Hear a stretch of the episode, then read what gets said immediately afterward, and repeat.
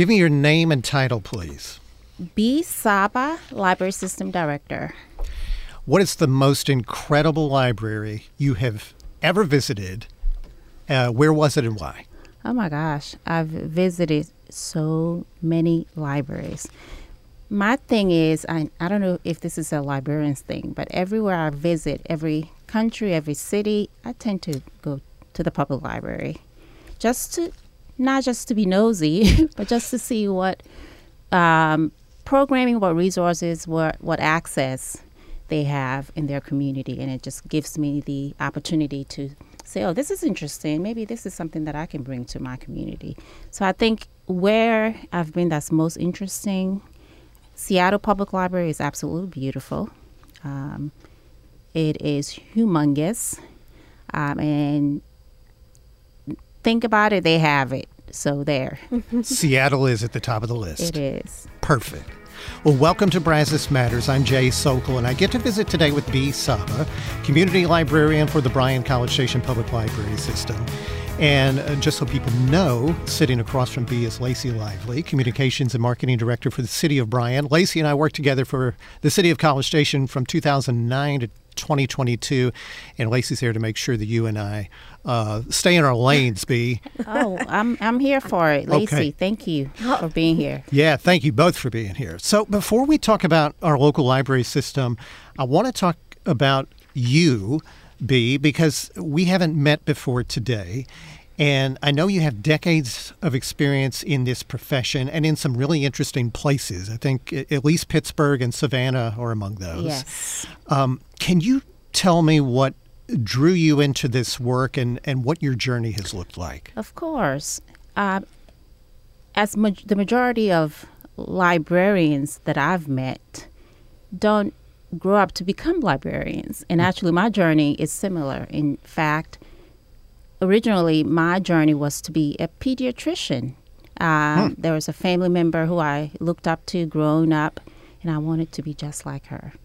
But through my journey in life and my education, things changed, as they all do. So I actually pon- pondered upon a, a, a library when I graduated with my, my bachelor's, I worked for a, an organization that was affiliated with a public library, and the organ- organization's name was Beginning with Books.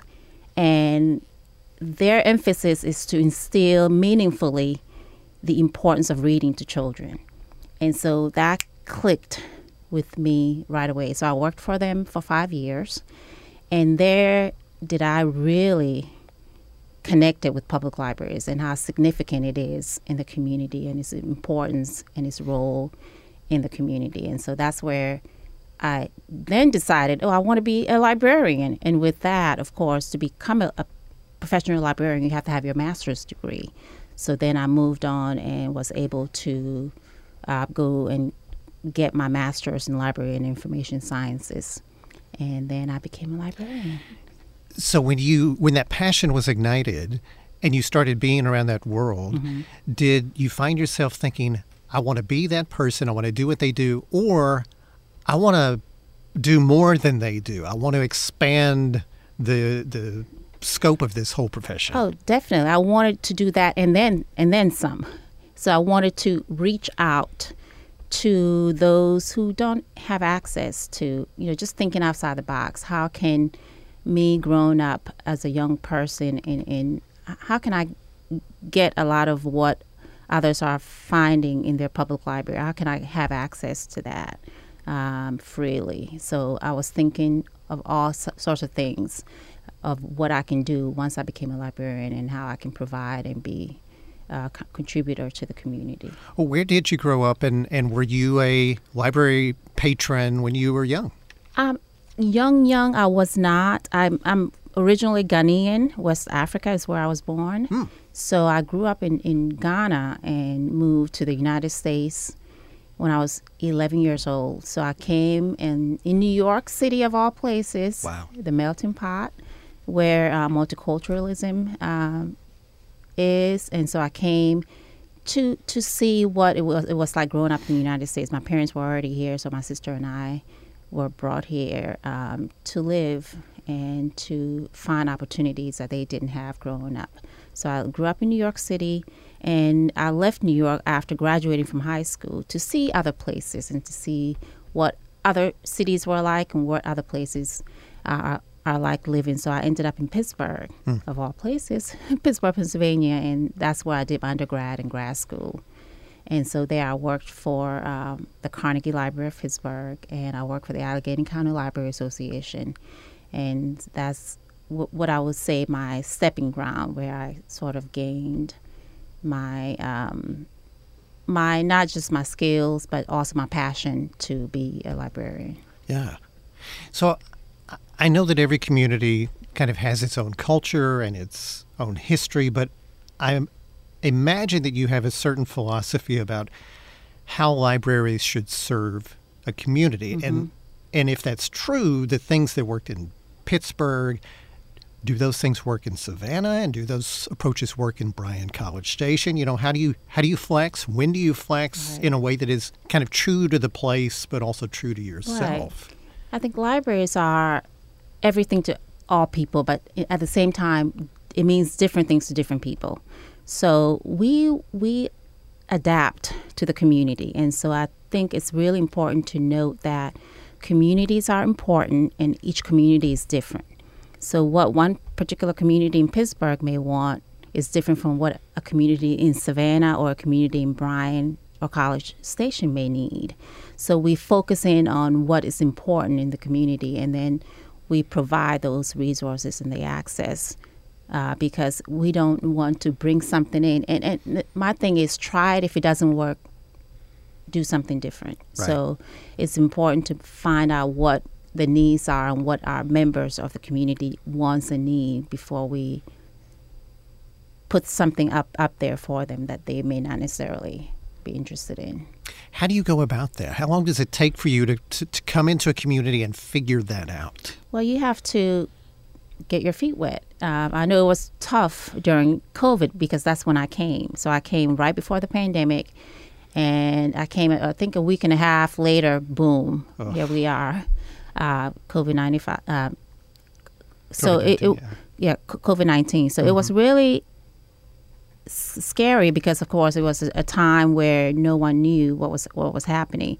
So what we did was there's a lot of uh, talk in, in the library community in terms of what it is that we need to do because we were we thought also that we're we're important. We are um, a service in the community that is needed whether we were open or, or closed. So during the pandemic, we were able to provide access and resources that we can still provide to the community even when they were, we were not in person. So we did a, a lot of programming, a lot of uh, virtually uh, through streaming. We did a, a lot of uh, services. We expanded our collection, a lot of our electronic collection. We provided resources such as tutor.com to allow homeschoolers, students who are now being being um, educated at home by families to be able to have someone to turn to if they need further assistance with their homework needs. So tutor.com is a resource where you will connect with a live person one on one and be able to, um, they can assist you with any of your um, assignments, whether it's math, algebra, uh, calculus, whether it's literature information, uh, such as that, or just um, if you're looking for work. So it just makes it so much easier trying to find what the needs, and that's what the needs of the community needed at that time, is because, you know, we knew what the situation was. It, we were in dire um, need of that, and so having that resource into the community was very significant. And we work with the school districts to make sure that their students, their teachers knew that we have all of that information available for their um, for their students. And does tutor.com remain uh, an it, offering? It did. It still is an offering. And yeah. we tweaked it a little bit because during that time we had it unlimited because we knew the extent of, of that. So we wanted to make sure that it was open access and that students are able to get it whenever they want. But now we've sort of, since we've we are back in, and, and that's what we do in terms of the needs of the community. When, when I talked about how we we go about doing that. During that time, we needed to expand it more, but now that we're back in person, uh, the unlimited is not so much what um, the community needs. So we've sort of because all these things cost money, right? Mm. So we were able to to get a grant funded uh, uh, money for that. So now that we've kind of tweaked it a little bit, that we it's still available and accessible, but not unlimited. And so we're we're sort sort of gauging and seeing what how much of it is being used, and then if we need to to increase access, and we will do that. So we're finding ways in which to kind of work to meet the community's needs that way. Right. How has your funding model had to change at all during your time here? I, I, I think the two cities provide a level of funding, but yes. but that probably is not all the revenue that you need to do what you do. Is that Correct. right? Correct. We are so grateful for because you know libraries are a service that both communities provide access to, and through you know local government agreement we have with both cities. City of College Station funds money through um, City of College and Bryan then administers the day to day operation. But we do get funding opportunities also from grant, from private and federal funds that we, we have in order to operate. Um, a lot of our programming that we do from day to day, I know our friends of the library, they're great support mm. For us, so we get grant funding from them. We get grant funding for our, our resources that we have, our databases that we provide to the community. So those also come from other sources as well. So yeah, we're always uh, engaged in trying to to see what other opportunities are available for us to be able to get those funding um, grants to come in and use for our our uh, services that we provide. Right. So, what have you found in your relatively short time here? Um, what have you found to be uniquely challenging about this community that maybe is different from other places you've you've lived and worked? I think every community, I think what it is is change. You know, change is such a huge thing that, um, and even even when you're changing for the good, sometimes it's people tend to want to always go back to what was. Yes. And so sometimes it takes time for them to realize, oh, okay, now that you this is being offered or that this is a little bit tweaked. Some, it's not it's not bad. It's just that times have changed. We're living in, in different times now, so we want to be able to to um, use our resources well. And the, the you know the, this is money that's coming from from the community, and so we want to make sure that we're um, not just using them just to be using them, but just we have we're very mindful and conscious of what we're doing and using it to the best of our ability. So I think that's the most most thing that I could say about something is to change. Right. Mm-hmm. So for those who may not know that there are multiple public libraries in our community, can you talk a little bit about what our library system looks like and, and the things that it offers? Of course. We have um, three libraries in the BCS system. So, as I mentioned before, we have the local government agreement between both cities. But in Bryan, we have the uh, our what I call the gem of the community, our Carnegie History Center. And the Carnegie History Center used to be um, the library in Bryan, um, but uh, it is now a local history and research center where we provide a lot of the research needs of our community. And it's so amazing how during the 150th celebration of the city of Bryan, a lot of the resources that we were able to, to gather to design the, the website came from the Carnegie History Center. Mm. A lot of the, the rich history of, of Bryan, all of that is archived and um, located at, at the Carnegie History Center. We have tons of community valuable community resources that sometimes we communities like here you go i've had this for for you know years and is this something that you can use bring it in uh, we we preserve we archives all of the these information that we keep so that when businesses you know are trying to research something that perhaps took place 100 years ago.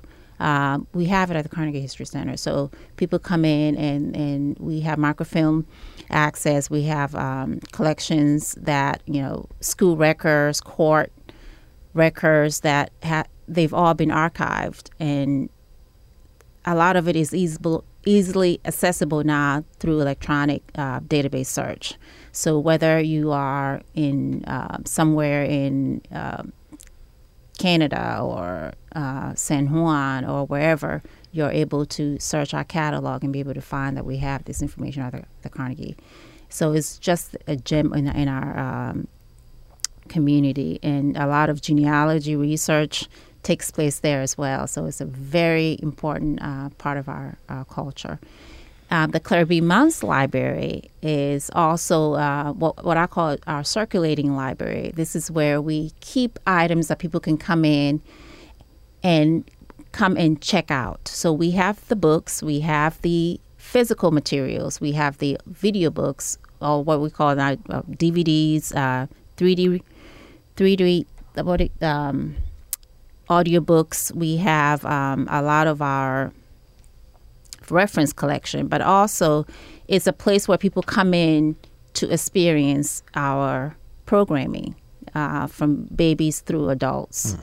Uh, so it's not just a physical place where you can come in and check out, but it's also a community center. We have meeting rooms that people, the community can come in and reserve to use. We also have a lot of our digital uh, collection online, so that's uh, accessible anywhere our community finds themselves at. So, um, programming wise, like I said, we have a lot of that going on. Uh, so it's very book clubs, adult uh, art art art cl- uh, classes. We have uh, story times. We have um, play to learn, trying to bring families together to find resources that they can kind of help them uh, educate and, and create a, a learning um, availability, a learn, learning place for their community members to in their case, to be able to, to learn from. If you just tuned in, I'm Jay Socol. You're listening to Brazos Matters, and my guest is community librarian Bea Saba, and she oversees the Bryan College Station Public Library System. And we also have sitting in with us the city's director of communication and marketing, Lacey Lively. What is the real state of public libraries because I can make some sweeping assumptions that you know maybe fewer people are walking in through your doors or that the shift from hard copy books to ebooks and audiobooks has been significant or even that maybe the average patron skews a little bit older but what might I be surprised that you and your peers are actually seeing and experiencing? Well, you know, the tr- traditional library, we support literacy, we uh, promote lifelong learning and reading. We're a community gathering space. But at the same time, we we people come in because they feel that it's a safe space. Mm. Um, they come in because they feel that we're not there to judge them. Um, they can come in if they want to read a magazine, they can do so. If they want to come in and, and participate in a program, they can come in. If they want to just come and use a computer to look for a job. And a lot of that has been happening where we're having to um, uh, connect with our community members through hands on, uh, helping them find work. Um, we have partnerships in, in, the community. So we work with a lot of organizations uh, that allows us to to sort of introduce them to what resources to the introduce the community to what resources are available, uh, whether it's through um, the Texas A&M, whether it's to Master Gardeners programming, um, whether it's for uh, play to play to learn community resources that come in to help our families learn about nutrition or how to uh, find resources for their infants. Uh, we we have all that, and I just I also want to mention Larry J. Ringer Library, which is our City of College Station uh, beautiful library that, that, that was renovated back in 2019. Yes. And it doubled the size. So we have uh, a youth services area that provides all kinds of programming on a day to day for our children, but at the same time, also our adult services um, staff also is there to provide reference, uh, research, and programming for our adult communities as yeah. well. Before you and I started recording, I told you my wife is an enormous fan mm-hmm. and patron of our library system, and our, our son started out there when he was uh, just a little guy. But she, my wife, is so excited about the partnerships that you've established between our library system and the Harris County Public Library. Yes. And uh, wonder if you could talk a little bit about why a partnership like that matters. Of course. And I think one thing that people need to realize is access is so significant um, in our community. We have, a, a, of course, every organization has a budget, and we have a budget that we use for our collection for our physical books and our digital books, our electronic resources. So our electronic resources budget is not that great. And so trying to find ways to expand our collection for our community members to be able to have a lot of of opportunity and a, lot of um, ways in which they can uh, read, whether it's um, and, and we do have ebooks through our Overdrive collection through Libby. But um, the opportunity came speaking with the Overdrive team of a way where I wanted for us to sort of reach out to the community further and, and see how we can access more collection. And so through communicating with them, we were able to um, we were able to to connect with Houston Harris County Public Library in Houston in through this new program called Reciprocal Lending Agreement to be able for our patrons to access their collection and for, for their patrons to access our collection. Now, mind you, Harris County, of course, you know, is a huge community, right. and so their uh, budget for their e- electronic books is humongous, and so um, this isn't costing us anything. So why not?